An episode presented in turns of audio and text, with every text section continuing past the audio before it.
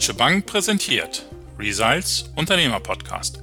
Mein Name ist Boris Karkowski und ich spreche mit Unternehmern über die Themen, die den Mittelstand umtreiben.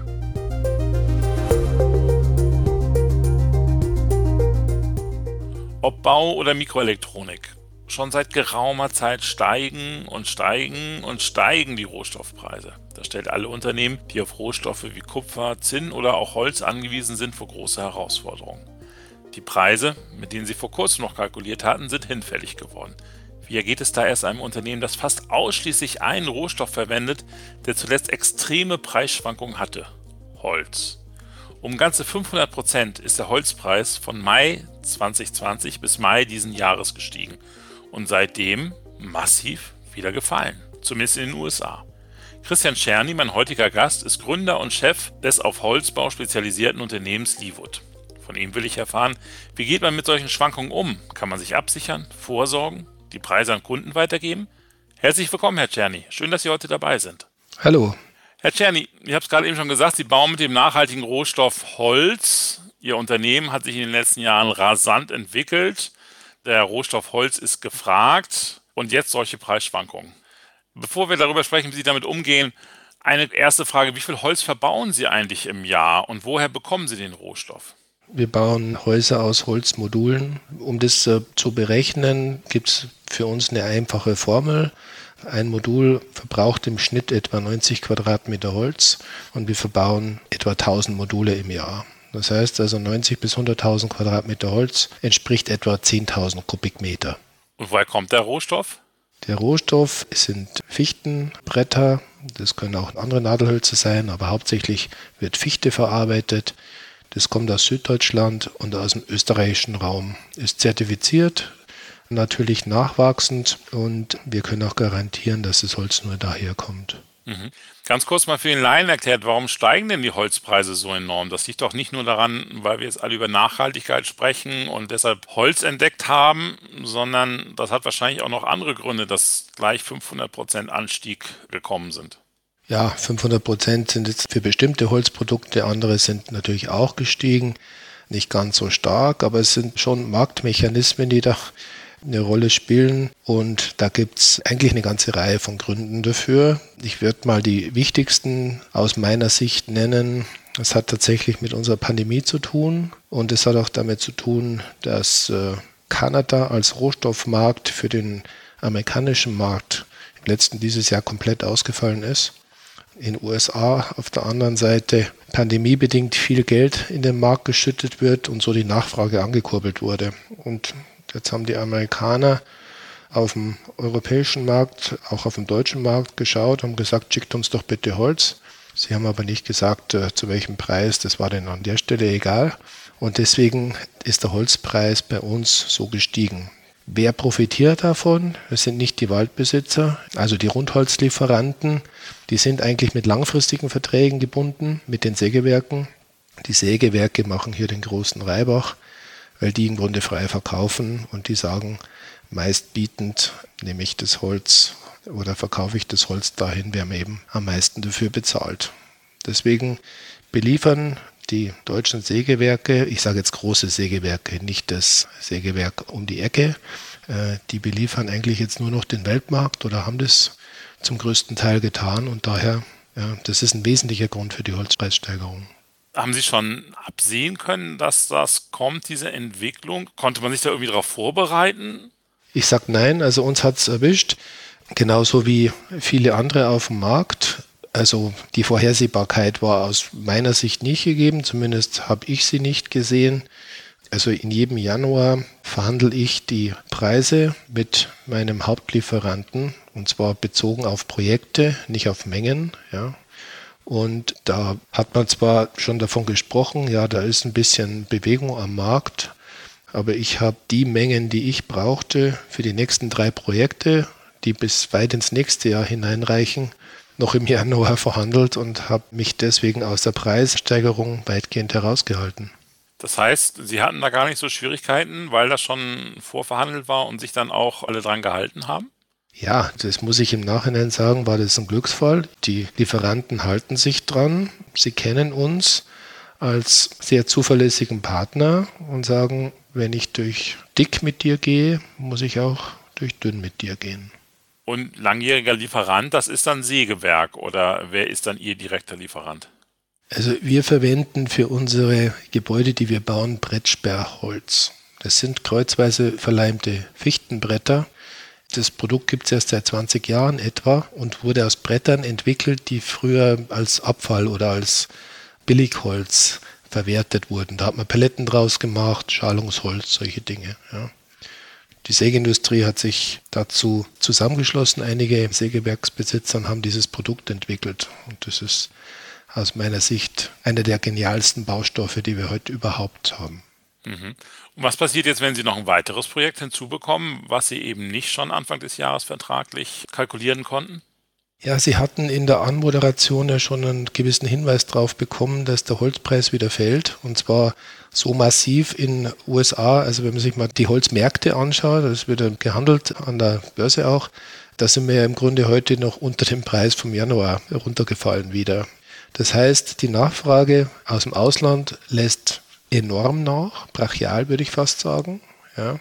Kanada hat seine Produktion wieder angefahren, beliefert wieder den amerikanischen Markt, so wie das auch traditionell immer war. Und heute ist der Markt inzwischen so in Deutschland, dass zwar die Preise noch nicht bröckeln, aber die Sägewerkindustrie inzwischen über Stilllegung von Produktionskapazitäten nachdenkt. Ja, die wollen praktisch einen Monat lang nichts mehr sägen, um die Preise noch hochzuhalten. Also insofern eigentlich ganz gute Aussichten für Sie. Aber wie wäre es denn gewesen, wenn Sie das nicht Anfang des Jahres hätten verhandeln müssen, sondern sagen wir mal im Mai diesen Jahres, also wo die Preise ganz hoch sind? Wie kann man damit umgehen? Kann man das überhaupt an Kunden weitergeben? Wie sind da eigentlich Ihre Verträge gestrickt? Es gibt Verträge, die Preissteigerungsklauseln haben. Allerdings hätten wir das, sagen wir mal, in der Massivität, wie es jetzt tatsächlich äh, vorgekommen ist, hätten wir nicht weitergeben können. Also insofern haben wir da auch Glück gehabt.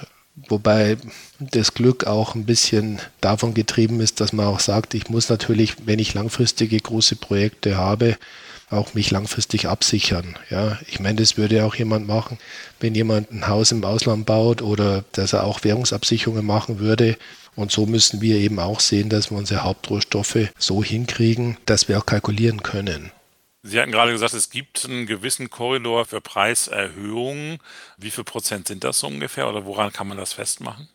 Üblicherweise können wir das an einem Baukostenindex festmachen, BKI. Ja, ist im Grunde ein Index, der jährlich ermittelt wird.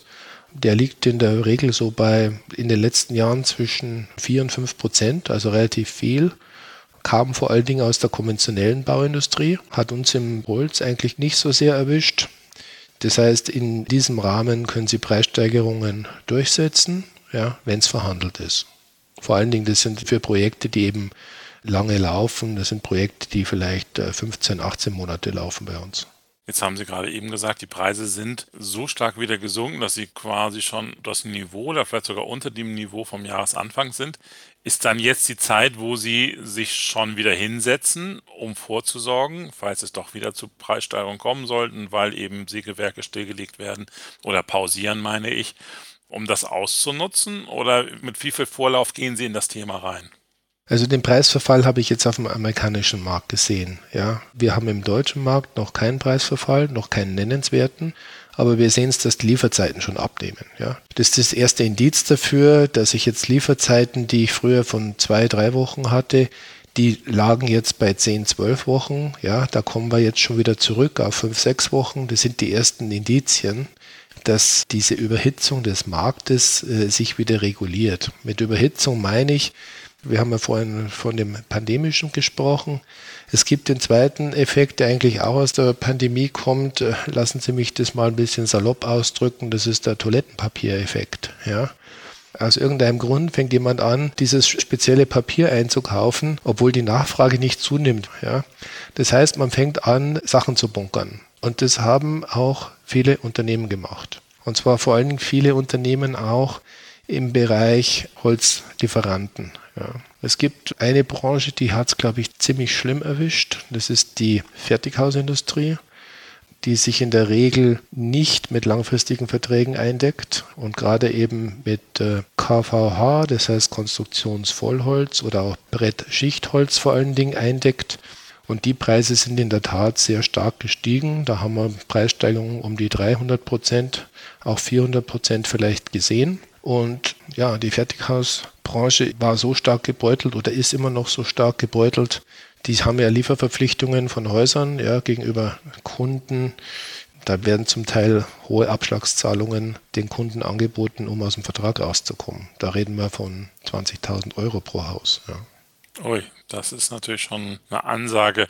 Vielen Dank, Herr Czerny. Das Thema Rohstoffpreise ist natürlich für ganz viele Unternehmen derzeit relevant. Darum will ich an dieser Stelle einmal eine Firmenkundenbetreuerin fragen, was sie derzeit bei Kunden sieht und was sie ihnen raten kann. In der Leitung ist Yvonne List von der Deutschen Bank in München. Hallo Frau List, schön, dass Sie dabei sind. Hallo Herr Kakowski, ich grüße Sie. Frau List, ich habe es gerade schon gesagt, was sehen Sie gerade und vor allen Dingen, was können Sie Kunden empfehlen, die das Thema haben, dass ihre Rohstoffpreise durch die Decke gegangen sind? Ja, wir sehen hier verstärkt am Markt, dass die Kunden eben mit Preissteigerungen, aber auch mit Lieferschwierigkeiten bei den Rohstoffen zu kämpfen haben. Gerade auch aufgrund der Corona-Pandemie sind ja auch einige Lieferketten abgerissen gewesen. Daher eben hier auch dann diese Lieferengpässe in diesem Bezug. Und wir raten den Kunden immer dazu, offen dieses Thema anzusprechen und eben sich aktiv damit auseinanderzusetzen. Was kann ich denn machen als Unternehmer, um das Thema Preissteigerung in den Griff zu bekommen? Herr Czerny hat das ganz gut gelöst, finde ich, über das Thema langfristige Verträge. Was empfehlen Sie da? Das ist schon ein sehr guter Ansatz. Wir sehen das auch bei sehr vielen Kunden, dass die genauso das handeln. Gleichzeitig könnten die Kunden natürlich auch überlegen, eben ihr Lieferantennetzwerk zu erweitern, also nicht nur von einem Lieferanten abhängig zu sein, sondern vielleicht eventuell weitere Lieferanten mit reinzunehmen gerade in der heutigen Zeit ein bisschen schwierig aufgrund der Lieferengpässe, aber im Grundsatz eine sehr gute Alternative.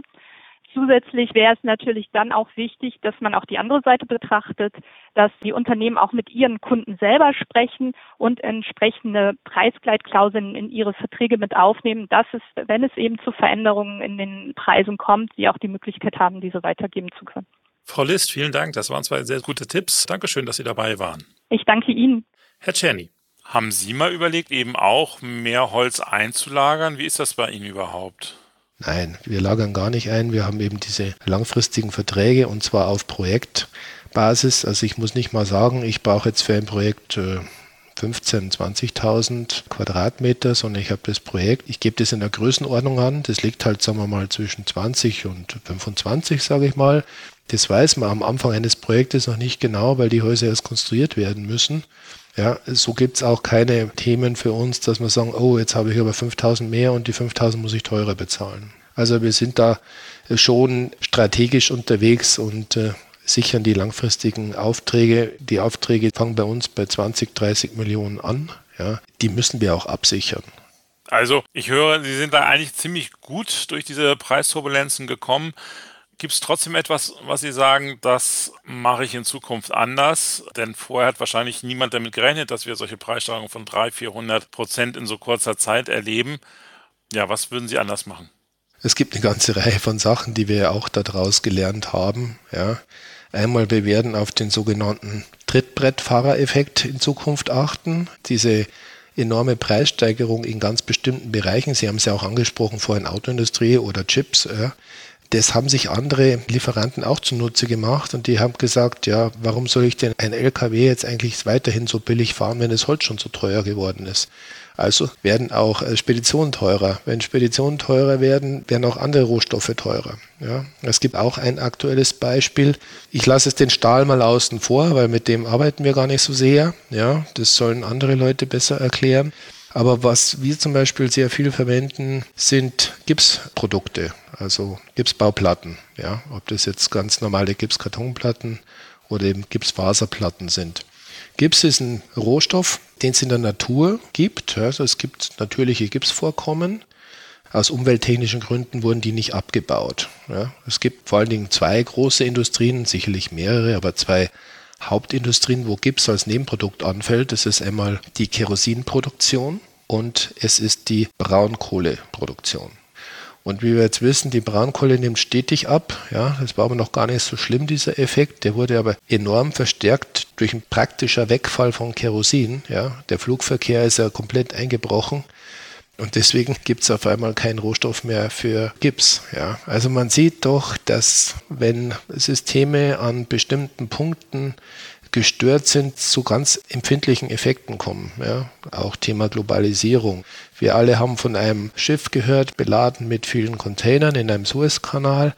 Wenn man sich das tatsächlich mal überlegt, welche Kettenreaktionen da ausgelöst werden, nicht nur, dass sich Schiffe stauen, sondern Häfen sind leer, irgendwann normalisieren sich Dinge wieder, dann können die nicht mehr entladen werden, es gibt keine Container mehr. Containerpreis zum Beispiel ist von 2000 auf 8000 Euro gestiegen. Ja? Also eine Fahrt von USA hierher. Also man sieht doch, wie schwierig oder wie sensibel unsere Globalisierung an mancher Stelle sein kann, wenn Prozesse gestört sind.